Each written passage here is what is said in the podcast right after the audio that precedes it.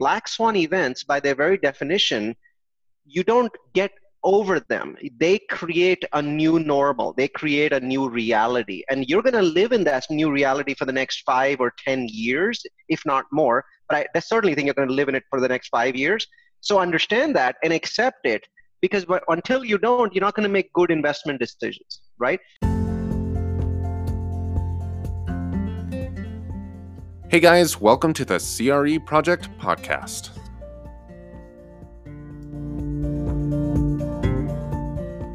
CRE Project Podcast listeners, thank you for spending some time with us today as we are thrilled to have Neal Bawa on the show.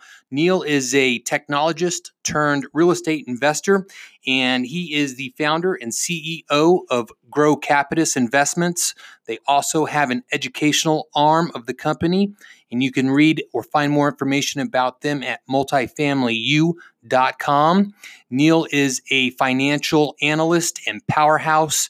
He is going to walk us through what some of the impacts of the COVID epidemic are having across the real estate arena, multifamily asset classes, and more. He provides some great perspective, and we hope you enjoy the show as much as we did.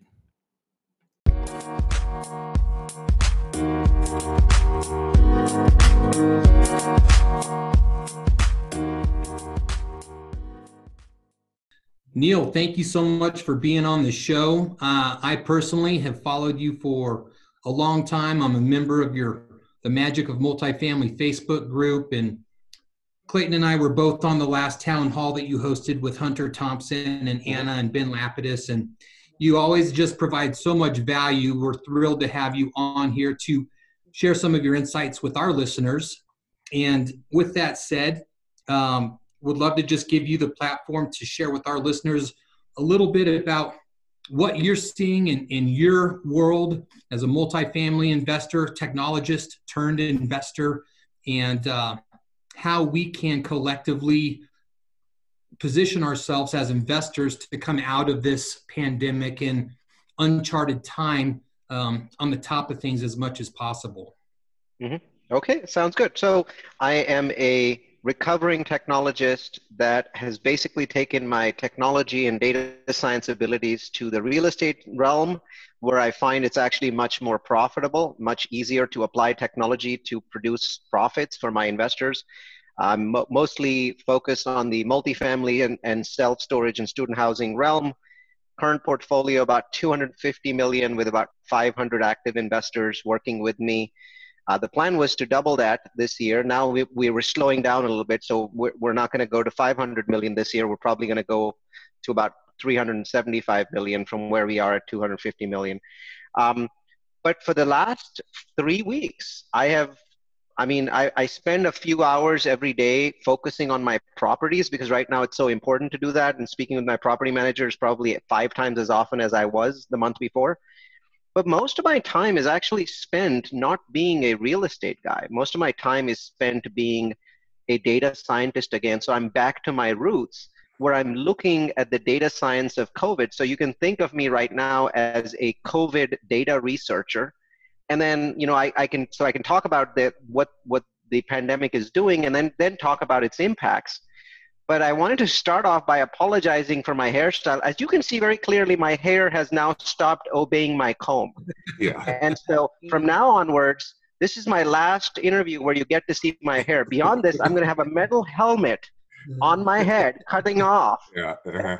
Quite all right. I, I have the, uh, I have the quarantine uh, shave yeah, um, that's right. Non-shave job.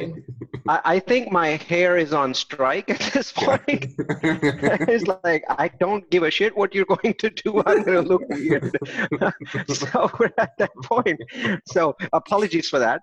Um, and and and because my kids are running around, I have a virtual background behind me. Because it, it, kids doing all kinds of crazy stuff behind me with with Nerf guns and I kid you not, about 10 days ago, I was on a podcast, and all of a sudden, I'm hit by a dart on the left side, on my left temple. And I'm like, okay, things need to change here. And then, then I saw uh, the spot that um, that one of the the night daily daily show presenter, you know, he did, and and his kid actually just crawled into his lap while he was interviewing, you know, Jennifer Lawrence, and I felt better about that. I was like, okay, everybody's got the same problem. What, what's yeah. so fascinating is you would have never thought four months ago you would have been saying that exact thing. I mean, I know it's it's it's we. So what, one of the first things that I encourage everyone that's listening to this podcast to understand is that please understand that we are in a new normal. There's a lot of people saying this is like a hurricane, it comes and it goes, and that's just complete bullshit, right? So this is a true black swan events. And black swan events, by their very definition, you don't get over them. They create a new normal. They create a new reality. And you're going to live in that new reality for the next five or 10 years, if not more. But I, I certainly think you're going to live in it for the next five years. So understand that and accept it because until you don't you're not going to make good investment decisions right why is it a new normal well the damage that we are doing to the U to the US and to the world economy is catastrophic right? So understand that it's catastrophic. And a good portion of it is short term but a lot of it is long term right? So um, you, you, know one example i want to give you that you haven't been hearing about in the in the economy and on cnn cnn doesn't like giving any any space to oil because you know they're fundamentally like uh, renewable energy like me. But you've got to look at the oil market to understand just how bad the the damage is. There are actual articles today that people that are pumping oil out will pay for the oil to be carried away three weeks from now they will wow. they will not make any money. They will pay two bucks or three bucks so that the oil can be carried away because you can't cap oil wells in a day. It takes several weeks to to uh, to cap them, which means that oil is going to be gushing out of the ground. So you need basically somebody to take stuff away. And they've also pointed out that most of the world's super tanker fleet is now the world's super storage fleet right? Wow. They can't deliver anything because there's no demand. Demand's just fallen off a cliff. And and when we contrast that that demand cliff going down to 2008 it's like 2008 was nothing like the world's demand is already down 20% of oil and people say oil is so inflexible that even when you have a recession demand drops by 2% right because it's inflexible people still have to go go somewhere except now they don't and so now we have oil demand down by 20% today you know brent crude is is at somewhere around 20 bucks a barrel and heading towards. So I want to share some data with you guys about this. So you can tell I've been completely immersed in this because my business, the future of my 500 investors is truly dependent on whether we beat this thing or it becomes Armageddon. And, and the, the answer right now is, oh, there's no doubt in my mind that we're going to beat this thing. No doubt at all. And I'll, I'll, I'll I'm going to show two slides to the people that are watching this, but don't worry, if you're listening to it, you, you know, uh, I will I will walk you through the slides all the same. So let's go let me know when you guys can see PowerPoint, okay? All right. So I want to show you how negative I was 10 days ago. So you're going to see, so what, what we're seeing on the slide deck is we're seeing a slide which shows a green graph, a green line running from left to right, and then a blue line. And the green line is the US. And you can very clearly see this graph was made on March 22nd when I was very negative about whether we could beat coronavirus or not. Okay. And why? Because on this graph, you see the US daily infection rate, right? The percentage change from the previous day to the next day. How much did cases grow by? And in, on most days on this green graph, we're seeing uh, rates grow by 30% from the previous day 30%, 37, 44, 49, 41. And the overall rate of daily growth is in itself increasing. And that was very, very scary and this is March 22, so it's 11 days ago. That was very scary because if that rate stayed on the same delta for 30 more days until the end of April, two thirds of the United States is infected, 2 million to 8 million Americans died. Mm. Okay? But March 22nd was when we really started going forward with shelter in place. So before March 22nd, one state, California, my home state, had gone into shelter in place, but nobody else had done that. And then all of a sudden, the dominoes started falling. And, and in the last 10 days, we've gone from one state to 31 states. And, and even in the 19 remaining states, most of the major metros are already in shelter in place. It's just not the, the entire state hasn't done it. And, and then I'm looking at Italy in the line below, and Italy shows a clear distinct downward trend since they implemented shelter in place on March 2nd. So you see the blue line, you see that downward trend. And I'm looking at it going, we shouldn't be crying tears of blood over Italy. Italy should be crying tears of blood over us. That's what this graph showed me. And the, and the fact that we were giving so much attention to why Italy was so bad and we were so good was stupid because the media doesn't understand exponential returns. They didn't understand that we were in a vastly worse place than Italy was because Italy's debts are already occurred and ours were all in the future. Now I want to show you what this graph looks like today. And you will immediately, immediately see just how awesome shelter in place is. Here's today. US, Italy. Oh, wow. And you notice that both of these graphs are identical. Both are now on the same downward trajectory and a very rapid downward trajectory, right? Imagine our trajectory was going upwards and now it's going downwards. And you notice that our trajectory and Italy's trajectory is the same, mm. even though yeah, we actually haven't enforced a military based quarantine. We've done a best effort quarantine and it's it's still you know a you know we're telling people to do it we're not you know shooting them if they come out of their houses. But still do you notice do you look at the last eight days and look at that rapid decline? Almost every day there's a decline in, in our growth rate. And this is happening despite the fact that 20 19 states in the union are still not in lockdown.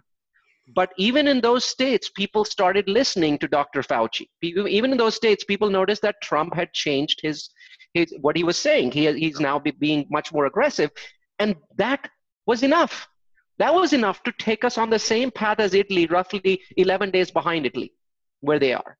So, bottom line is that data, and this is not being discussed in the public media, which irritates me, but I realize that CNN, if they start talking about this, people are going to turn their TVs off, and they're having the best month in their history yeah. in terms of, you know, everyone turning on CNN or Fox News all day. But in about 10 days, they'll be forced to look at this data and acknowledge and say, yep, you know what? We've got the same slow slowdown as as Italy does, right? Mm-hmm. And and so, but now, by the way, I didn't I didn't extend the Italy side of this, but they've gone down to four percent today, right? So if I was, you know, I didn't have the time to do that. I just did the U.S., but I didn't have the time to show you that Italy is down to four percent today, which means that the Italian government is likely to lift their restrictions within 15 days. They've made a tremendous amount of progress. And in 15 days, life is going to look fairly normal in Italy. The problem, of course, is, and, and by now everybody knows this, is the moment we lift it, that the virus comes back, right? So, so we are now, the United States is now in the hammer phase, and you can see the hammer phase here. And there's two phases to this. It's the hammer and the dance, right? We are in the hammer phase. In 15 days, Italy will leave the hammer phase and go into the dance. The dance is where you dance with the virus. You know it's not dead, you know it's there, you know it's still circulating, but you have to reopen your economy, otherwise, you get financial Armageddon, right? So, what right. you do is you dance with it and you keep some restrictions and you remove the others. You you get clever. You start testing people for immunity. If they test for immunity you give them something known as a passport. The brits are calling it the passport. You give them a piece of paper that says i can leave my house. It's perfectly fine. I'm, I'm immune. I'm not infecting other people. And so each month the number of people with passports increases. So you reopen the economy to those it, then you open by age. You say older people, I'm sorry you have to stay in because you, the hospitals are filled with older people. We, there's a lot of talk about young people in hospitals, but predominantly the people that need more care are people over the age of 65. We can't forget that. So we've got to be clever. And what we are going to do is the world, each country is going to learn from the previous country. Right now, there's only one country in the world in the dance phase, and that's China. Economy open, Apple stores open, malls are open, people are shopping people are buying $600 gift you know you know um, bags for women. All of that stuff is happening in the chinese economy. So they're in the dance but they're also very afraid yeah. that the virus could come back. So each day the china chinese have divided their economy into pieces and they're looking at each piece, say, piece saying should i remain keep this piece open? So the, what the us economy is going to look like in june and july is this. You're going to have the economy gradually reopening. Schools will probably stay closed at this point because you know we, we, were getting to summer, so schools will probably stay closed through summer. But the remaining portion of the economy will start to open in June and may open sooner. Look at how sharp this curve is compared to 10 days ago. So may, some parts might open sooner. I know California and, and Washington state might open sooner because they're ahead of this curve, right? Because they, they were first. So we're not seeing a lot of cases in the San Francisco Bay Area because we were the first part of the United States that went into shelter in place five days before California. So we're not seeing a lot of cases at all. right? People are wondering, where is this surge, right? That's what people are saying in the Bay Area. Where's the surge? There is no surge. Well, that's because you shut down early, so you you you flatten the curve much much better. So in June, the US looks like that. It looks like this odd sort of place where the only way to describe is imagine a hurricane. You know how hurricanes hit like Miami or Houston and they shut down the Houston economy, but the rest of the world, the US economy is functioning. Now imagine there being four hurricanes in the US every week. And there's going to be four different cities, and I don't know which cities they're going to be, that are going to be hit, and there's going to be a surge, and they'll lock those cities down for 15 days, but they'll leave the rest of the US open. Yeah. And then 15 days later, those cities reopen and then lock down another part of the US. That's far less damaging. And I think that because Spain and France and Germany and UK will be in the dance with us, the world will figure out how to do the dance well. Right? And yeah. we'll bring our economy back up. And so when people say, we'll we'll have a V-shaped recovery. It's actually not a, a V-shaped recovery. So here I'm going to draw something on the screen and I'll describe it for people that are doing audio. So in a V, you go down really really sharp, and then you go up. But imagine the V not going all the way up. It comes up to this point, which is June, and then we, we recover the rest of the V, we recover more slowly over the next three years, right? This is mm-hmm. three years out.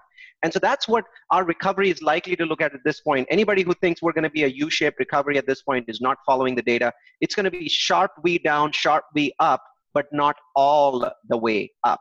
And that's what our recovery looks like today. And that everything that I believe is based on this premise, and the data right now overwhelmingly supports this kind of a weird V. v. So, so Neal, if I may ask, in your opinion, what is the other side of the V? Is it 50%? Is it 60% where we're at? I mean, I, I, think we go more than that. I think we come up about 60 or 70%. So if the economy was a $20 trillion a year economy, or, or let's just simplify it and say the US economy was a $2 trillion a month economy, yeah. we're going to come up to about 70% of that. So that's 1.4 trillion. And then each month, we're slowly going to move towards getting back up to, to, to that $2 trillion mark. But that process is extremely slow because the real damage that we've done to certain sectors, like the airline sector, the hotel sector, and the retail sector, those are areas with long term damage. So there's, I'm going to bucketize each sector and tell you the long term, the mid term, and the short term damage. Right. Apartments and, and single family rentals, short term damage. Okay. Industrial, no damage whatsoever. Significant long-term boost because our just-in-time methodology of keeping just four days of food and four days of toilet paper and four days of wipes is gone gone for the next 10 years. People are not going to be stupid enough to keep four days of stock in the US anymore, which means we need a lot more logistics. We need a lot more warehouses in the US. We need a lot more storage space. And so the industrial sector sees a five year boost, right? So they're the gainers. The medical office sector sees a five year boost. For five years after 9 11, the industry that did the best was the security industry, correct? So they got a five year boost and they just hired a bunch more people and the industry became a lot bigger. Cyber terrorism terrorism those areas got big boosts well the medical office industry is going to get a boost because we have to create a mass new, massive new infrastructure of immunology that did not exist in the us but did exist in singapore. It did exist in south korea and in hong kong because they were hit by sars and mers and we were not. And so they created that infrastructure. They paid for it already yeah. right and they benefited from it this time. And you see how their their, their outbreak is very small. You, you know that at no point did south korea implement shelter in place. And look at the screen. We're still at 14% they're at 1% every day. Yeah. why? Because they built an infrastructure from sars and mers. And we're going to build it now.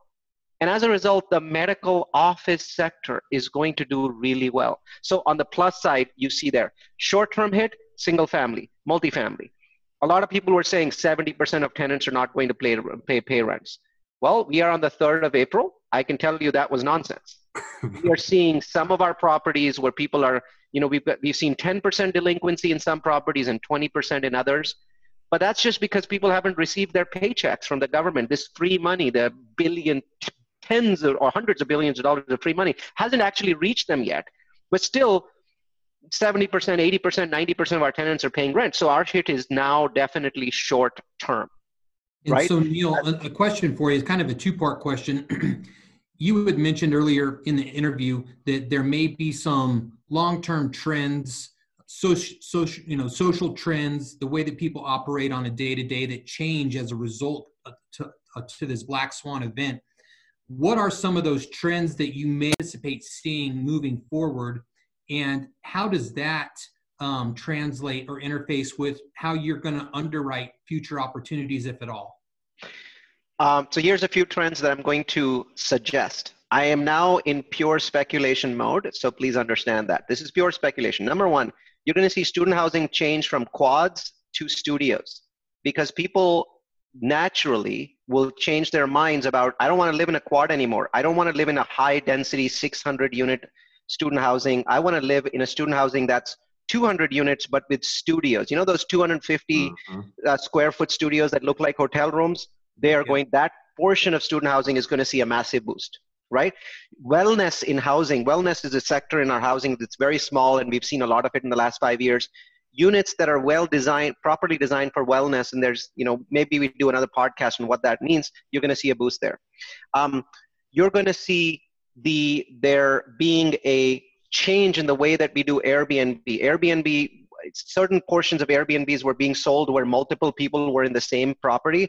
That's not going to work anymore. Nobody will want to be have rent a room in a property. Those people will take a big hit you know people will want to rent a home and then there's the airbnb people are going to have to raise their rents because they're going to have to show that they, they're cleaning their homes a lot right? So you're, you're going to see a temporary reduction in airbnb which may last more than three to six months. It may last until we get a vaccine. So let's talk about you know um, so same thing with senior housing. I think senior housing takes a big hit Mm-hmm. Would you put your grandma right now in a senior housing home with 130 seniors and this enemy circulating in the hallways? No, a lot of them are empty. People have gone there and, and taken their parents out, even though they're probably paying rent at this point in time. So senior housing takes a big hit until the day we develop a vaccine, and then that industry bounces back very quickly. But I don't think a vaccine is coming in two months. I think the dance happens for a number of months before we get to a vaccine, and could be a number of years, by the way, because you don't really know when you develop the vaccine, right? It's it's just a big X X factor. So in my mind, what what ends up happening is that until we develop the vaccine, senior housing takes a huge hit. You'll see a downward trend there. You'll see a downward trend for all kinds of um, assisted living facilities because people will be afraid to do that. Um, retail you'll see that the retail industry is going to crash and burn and may not recover in, in the short run simply because that industry was already under a huge amount of distress because of Amazon before any of this ever happened. And because they were under distress, because they didn't have a lot of cash, I think that this is going to accelerate their downfall. So you're going to see a, a lot of bankruptcies in strip malls. You're going to see a lot of bankruptcies in full size malls. So you'll, you'll see those trends. Offices are a big X factor. We don't know if people will want to come back or will they continue to do you know work from home. Because now people you know companies built the infrastructure 6000 companies signed up for slack in a week uh, 50000 companies signed up for zoom in a week. Are those companies going to just give up their licenses or will they say you know what? Let's just change the way we do business and reduce the amount of office space we use. It's a huge right. cost to us where zoom is cheap right? So in my mind there's going to be a, a short term hit to the office sector that's going to be pretty bad. But I think that there is a long term 10 year, 15 year hit to the office sector that cannot be discounted. That cannot be discounted. I don't think every single company just says, oh, you know, I, I, fell in love with Zoom, but I'm just going to go back to the office. It, here's the biggest sector that hurts the most. There are traditional offices with cubicles Mm-hmm. And then in the last 10 years, a certain percentage of office space was changed where they destroyed all those cubicles and went to open form offices. That people will hate. Nobody will want to go back to an open office with 200 people sitting with no separation. Cubicles are going to make a huge comeback. There'll probably be glass cubicles so that they don't block the light. But but if you're a cubicle manufacturer right now, you cannot wait for the economy to reopen because you're going to have more orders than you know what to do with those are some trends that I see coming into uh, into our, our space, you know, going forward. And and and I think that there'll be more. There'll be changes in the way that hotels do business. There'll be changes in the way that airlines do business. This is a new normal. So each month we're going to figure out, oh, this industry has to change the way that it does business. And some industries will never come back to normal. Here's an industry that I think will never come back to normal. The oil industry hmm. has been so utterly decimated in the last 30 days that it becomes a shadow of itself. So we will now consider the oil industry to be pre-corona and post-corona. Wow. and what I'm wow. just I'm just curious, Neal, on your side, what do you feel like, um, you know, specifically, and you covered office really well, but as far as retail mm-hmm. goes, I mean, what would you tell a lot of the retail landlords out there right now? I mean, what could they, what, what would you say to them? Uh, I don't have a lot to say to them except to say hang on for dear life because if you think that by the US reopening in May or June, all of your customers will come back and start paying, you're going to be in for a rude shock. So your li- your cash flow is going to be upside down at least for the next six to nine months. Yeah. So we hope for your sake that you had operating reserves, right? We were counting our operating reserves until we saw this graph, which is on the screen in front of you. Until we saw this, we were terrified, and so we were counting our operating reserves. And we we most of our properties, if we had no rents for nine months, we were still fine right? And and we were offered deferred deferment by our, our lenders very very quickly. And and for multifamily, because you're not really an operating business, the, the mortgage is really the big cost, right? So mortgage taxes, insurance are the big cost, and we had deferment there. Retail's not like that, especially if it's retail in a nice place. You have a lot of other costs. Mm-hmm. You have a lot of overhead costs. There's a there's a bunch of costs that you have to have even if your tenants are not paying otherwise you'd have to shut down your building right there's a lot of security costs as well that malls have uh, parking costs so that sector is going to be hurt so here's my message to investors instead even though i am not in the business of malls and strip malls i can tell you the best deals that you're going to get are going to be in malls and hotels in q3 and q4 so if you want to buy hotels, you're going to get incredibly cheap deals. If you want to buy strip malls, you'll get incredibly cheap deals. And I think that the price that you will get there will not be the deserved price. It'll only be there because of distress, distress and defaults and you know the market going negative on that asset class. So there'll be some deals there. Will I be presenting those deals to my investors? Probably not. Because yeah. I, I fundamentally have the world has seen something very important, Clayton. I want to say this, and I want everybody to recognize this the biggest lesson that coronavirus has taught us is that there are need based categories and there are want based categories. Need based categories on, on the real estate side are multifamily rentals, single family rentals, self storage. You need them regardless of whether you have corona or not, right? And, and one other category that's very important that is going to get a huge boost is single tenant retail, where the, the retail is anchored by a grocery store. Yeah. Right? because we saw that every grocery store in America is hiring right now. I mean, Walgreens 50,000, you know, Costco 100,000, Amazon 200,000. I mean, anybody that had anything to do with groceries is hiring. Our mindset's going to change that if you have a single tenant that's anchored by large grocery, that has to be a lower cap rate, right? And so yeah. that's the one type of retail that's going to do phenomenally well going forward. So my message is for investors is you've now seen that cap rates for need-based assets, single-family rentals, multifamily rentals, grocery stores anchored, and self-storage have to be lower than we've given them credence for. And cap rates for assets that are want-based assets, hotels, high-end retail, have to be higher.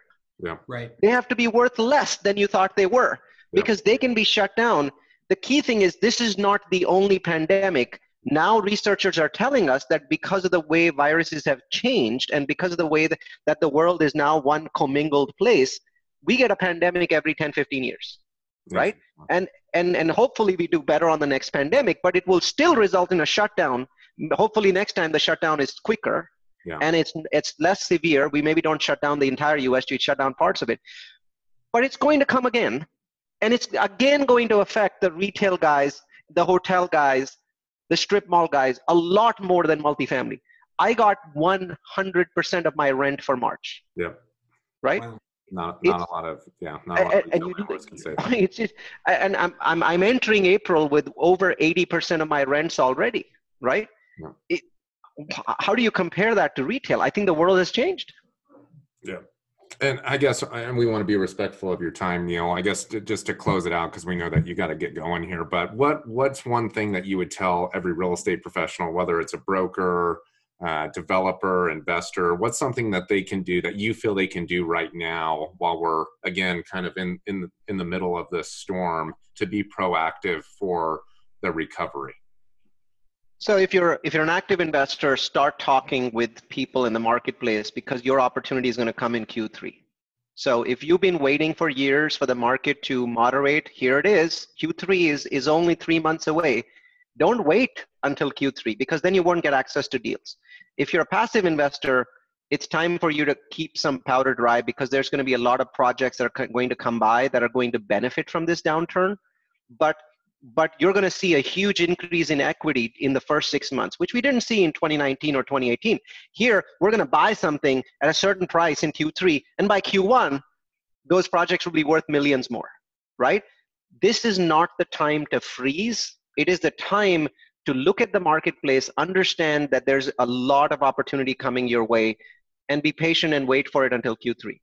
And and just to finish, how how big of a correction do you forecast from a price? Depends on the asset class. I mean, if, if it's single family, multifamily, I, I think minus it minus ten percent. If it's re, you know retail and hotels, maybe minus thirty to minus minus fifty percent. Okay. Um, so it depends on your asset class. If it's storage, it might be like minus five percent. Got it. Well, uh, can't thank you enough for taking the time, and and obviously, again, we wanted to have you on the show just because you're known for for being extremely analytical and data driven. Which you know, uh, thank you for bringing some positive news uh, regarding. Uh, I'm happy to be able to share positive news because I've been sharing negative news since the beginning of this thing. Yeah. yeah. And Neal, as you alluded to earlier in the show, you know, maybe we can circle back around with you somewhere down the road and have you back on and just kind of recap everything in, in a few months because yeah, I'd love that. I, would like to do that when the dance phase begins. So you'll start hearing about it when the when the dance starts. I'd love to be back on the show and, and talk more. Uh, in the meantime, between now and then, um, I am doing a webinar or a town hall about you know these sorts of updates every week at multifamilyu.com. That's multifamilyu.com. My weekly webinars will cover every asset class in the industry, all real estate asset classes. And for the first time, we're going to cover asset classes outside the real estate industry because over the next three or four months, certain interesting asset classes will make a lot more money. Um, I gave you an example, um, you know, that, that industrial will do well. But there's actually asset classes outside of real estate that are going to do phenomenally well in the next six months. We're going to cover them too. So weekly webinars and town halls, one webinar a week, one town hall a week at multifamilyu.com. So check those out. And listeners, just to clarify, that's multifamily and then the letter u.com. Letter u.com. And, and we'll put that in the show notes as well. So thank you so much, Neal. We greatly appreciate your time. Thanks so Thank much. Bye bye.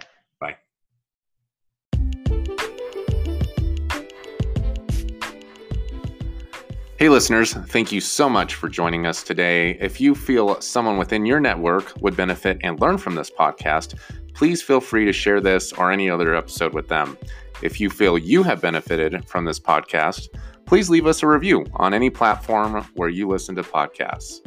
We greatly appreciate your support and feedback, and we look forward to connecting with you on the next show. Until then, stay healthy, stay safe, stay educated.